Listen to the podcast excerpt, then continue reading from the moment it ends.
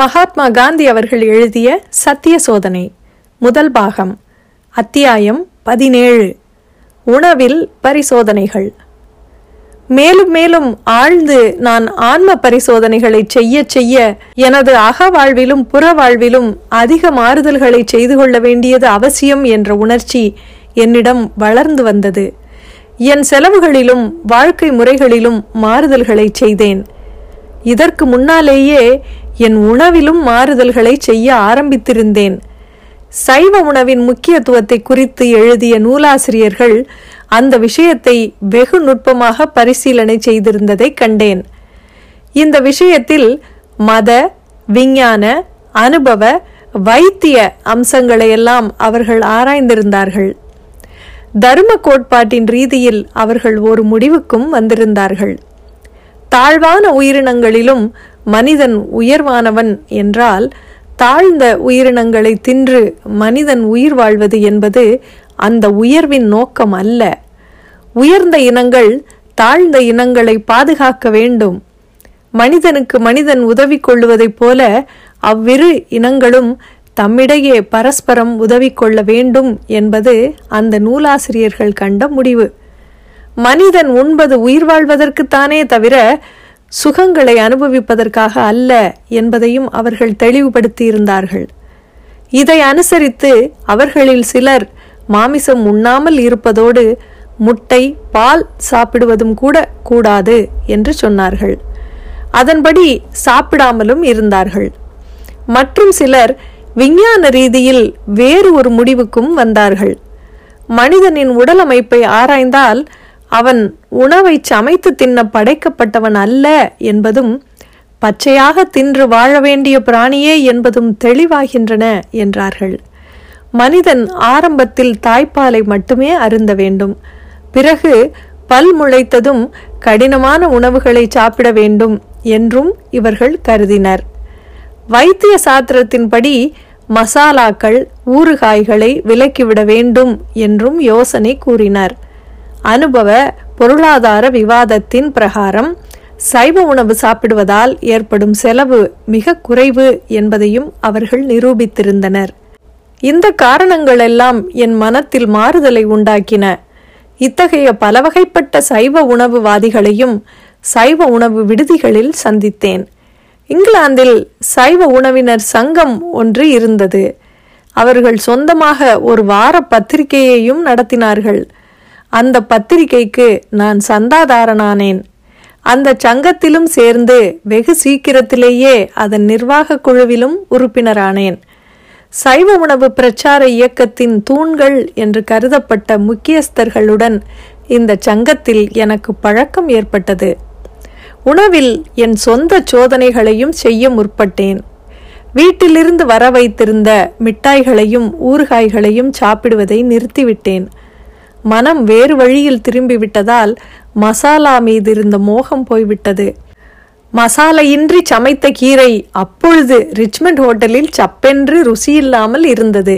இப்பொழுதோ சும்மா வேக வைத்த கீரையே எனக்கு ருசியாக இருந்தது. ருசியெல்லாம் எண்ணத்தில்தான் இருக்கிறது நாவில் இல்லை என்பதை இது போன்ற பல பரீட்சைகள் எனக்கு போதித்தன. சிக்கனத்தை கவனிக்க வேண்டும் என்பதும் எப்பொழுதும் என் நினைவில் இருந்து வந்தது. தேயிலை காப்பி போன்ற பானங்கள் தீமை விளைவிப்பவை என்றும் கோகோ குடிப்பது நல்லது என்றும் கருதியவர்கள் அக்காலத்தில் அநேகர் உண்டு. உடலுக்கு நன்மையானவைகளை மாத்திரமே ஒருவர் சாப்பிட வேண்டும் என்று திடமாக நான் நம்பியிருந்ததால் தேயிலை காப்பி போன்ற பானங்களை சாப்பிடுவதை விட்டுவிட்டு அவற்றிற்கு பதிலாக கோகோ சாப்பிட்டேன். நான் சாப்பிடப் போன உணவு விடுதிகளில் இரண்டு பிரிவுகள் உண்டு. அவற்றில் ஒரு பிரிவில் பல வகையான உணவுகள் பரிமாறப்படும். ஒருவர் அவற்றில் தாம் விரும்புவதை சாப்பிட்டுவிட்டு அதற்குரிய பணத்தை கொடுக்க வேண்டும். இத்தகைய இரவு சாப்பாட்டுக்கு ஒன்றிலிருந்து இரண்டு ஷில்லிங் வரை செலவாகும். சுமாராக பணக்காரராக இருப்பவர்கள் இந்த பிரிவுக்கே போவார்கள். மற்றொரு பிரிவிலோ ஆறு பென்ஸுக்கு சாப்பாடு கொடுப்பார்கள். அதில் ஒரு ரொட்டி துண்டுடன் மூன்று வகை பண்டங்கள் பரிமாறுவர். நான் அதிக சிக்கனமான வாழ்க்கையை நடத்தி வந்தபோது இந்த இரண்டாவது பிரிவில்தான் சாப்பிடுவது வழக்கம். பிரதானமான உணவு பரிசோதனையோடு பல சிறு சோதனைகளையும் நான் நடத்தி வந்தேன். உதாரணமாக மாவு பண்டங்கள் எல்லாவற்றையும் ஒரு சமயம் விலக்கி இருந்தேன். மற்றொரு சமயத்திலோ ரொட்டியும் பழமும் மாத்திரமே சாப்பிட்டு வந்தேன். ஒரு சமயம் பால் கட்டி பால் முட்டைகள் மாத்திரமே சாப்பிட்டு கொண்டிருந்தேன். இந்த கடைசி சோதனையை குறித்து கொஞ்சம் கவனிப்பது முக்கியம். இந்த சோதனை இரு வாரங்கள் வரையிலும் கூட நீடிக்கவில்லை. மாவு கலந்த பண்டங்களை தின்னக்கூடாது என்று சொன்ன சீர்திருத்தக்காரர் முட்டைகளின் மேன்மையை குறித்து பிரமாதமாக சொன்னதோடு அவை மாமிசம் இல்லை என்றும் கூறினார். முட்டையை தின்பதால் உயிருள்ள எதற்கும் துன்பம் விளைவித்து விடவில்லை என்பது வெளிப்படையாக தெரிந்தது. இந்த வாதத்தில் மயங்கி என் விரதத்தையும் மறந்துவிட்டு நான் முட்டை தின்ன ஆரம்பித்தேன். ஆனால் நான் இதில் செய்த தவறு தற்காலிகமானதே. நான் கொண்டிருந்த விரதத்திற்கு புதியதொரு வியாக்கியானத்தையே நான் அனுசரிக்க வேண்டும். மாமிசம் என்பதை பற்றிய என் தாயாருடைய கருத்தில் முட்டையும் சேர்ந்ததே என்பதை நான் அறிவேன். இவ்விதம் விரதத்தின் உண்மை கருத்தை நான் கண்டுகொண்டதுமே முட்டை சாப்பிடுவதையும் அந்த பரீட்சையையும் முழுவதுமாக விட்டுவிட்டேன்.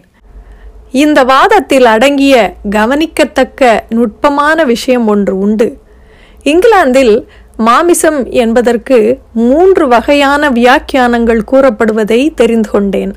இதில் முதல் வியாக்கியானப்படி மாமிசம் என்பது பறவைகள் மிருகங்களின் இறைச்சியே. இந்த வியாக்கியானத்தை ஒப்புக்கொள்ளும் சைவ உணவுவாதிகள் பறவைகள் விலங்குகளின் மாமிசத்தை உண்ணமாட்டார்கள். ஆனால் மீன் சாப்பிடுவார்கள். முட்டைகளும் சாப்பிடுவார்கள் என்பதை சொல்லவே வேண்டியதில்லை. இரண்டாவது வியாக்கியானப்படி மாமிசம் என்றால் எல்லா உயிர் பிராணிகளின் மாமிசமுமே ஆகும். ஆகையால் இந்த கருத்து கொண்டவர்கள் மீன் சாப்பிட மாட்டார்கள் என்றாலும் முட்டை சாப்பிடுவார்கள்.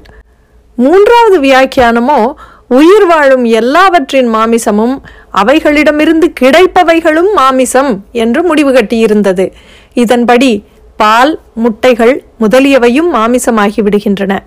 முதல் வியாக்கியானத்தை ஒப்புக்கொள்வதாயின் முட்டை சாப்பிடுவதோடு மட்டுமல்லாமல் மீனும் தின்னலாம்.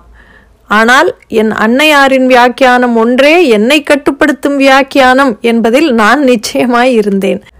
ஆகையால் நான் மேற்கொண்ட விரதத்தின்படி நான் முட்டைகளை தின்ன முடியாது. அப்படியே செய்தேன். இதனால் ஒரு கஷ்டம் உண்டாயிற்று.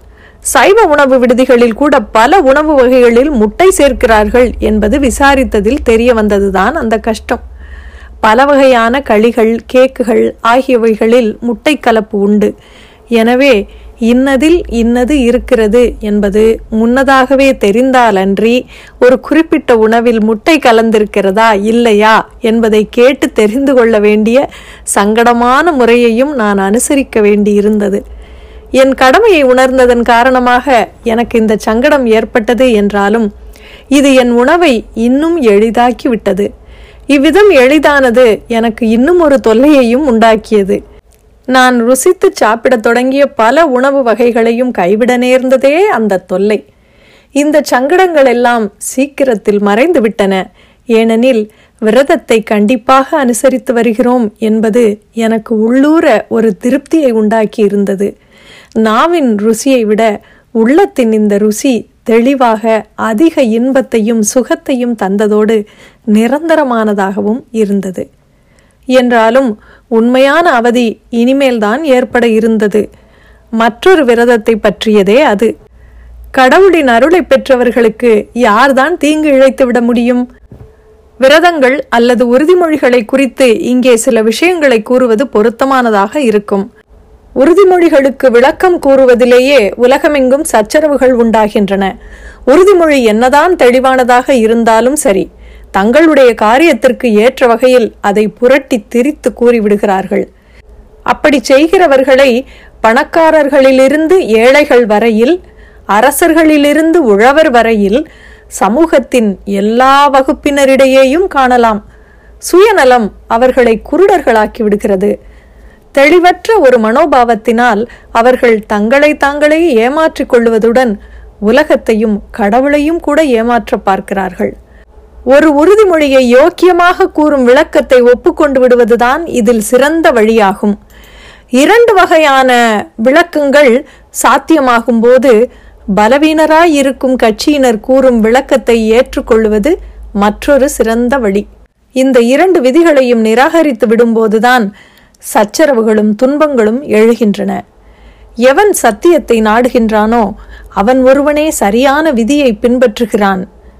விளக்கத்திற்காக அவன் படித்தவர்களின் ஆலோசனையை நாட வேண்டியதில்லை. மாமிசம் எது என்பதற்கு என் அன்னை கொண்ட விளக்கமே சரியான வழியின்படி எனக்கு உண்மை விளக்கம். இதுவன்றி என்னுடைய அனுபவ முதிர்ச்சியோ நான் அதிக அறிவு படைத்துவிட்டேன் என்ற அகம்பாவமோ எனக்கு போதித்திருக்கக்கூடிய விளக்கம் உண்மையாகாது. இங்கிலாந்தில் நான் செய்த உணவு சோதனைகளெல்லாம் சிக்கனத்தையும் உடல் ஆரோக்கியத்தையும் குறிக்கோளாக கொண்டு செய்யப்பட்டவை. உணவு பிரச்சினைக்கும் மதத்துக்கும் உள்ள சம்பந்தத்தை பற்றி நான் தென்னாப்பிரிக்காவுக்கு போகும் வரையில் சிந்திக்கவே இல்லை. அங்கேதான் நான் கடுமையான சோதனைகளை மேற்கொண்டேன். அவற்றை குறித்து பின்னால் கூறுகிறேன். என்றாலும் இவைகளுக்கெல்லாம் இங்கிலாந்திலேயே விதை விதைக்கப்பட்டு விட்டது. ஒரு மதத்தில் பிறந்தவர்களை விட அந்த மதத்திற்கு புதிதாக மாறியவர்களுக்கு அந்த மதத்தினிடம் அதிக அன்பு இருப்பது இயல்பு. சைவ உணவு என்பது அப்பொழுது இங்கிலாந்துக்கு ஒரு புதிய தர்மம். எனக்கும் அப்படியே. ஏனெனில் மாமிசம் சாப்பிட வேண்டியது அவசியம் என்பதில் திட நம்பிக்கை உள்ளவனாகத்தானே நான் அங்கே சென்றேன்.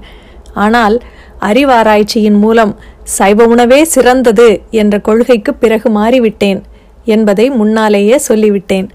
சைவ உணவு சம்பந்தமாக புதிதாக மதம் மாறியவனுக்கு இருக்கும் உற்சாகம் எனக்கும் இருந்ததால் நான் வசித்து வந்த பகுதியான பேஸ் வாட்டரில் ஒரு சைவ உணவு சங்கத்தை ஆரம்பிக்க தீர்மானித்தேன். சர் எட்வின் அர்னால்டு அங்கே வசித்தார்.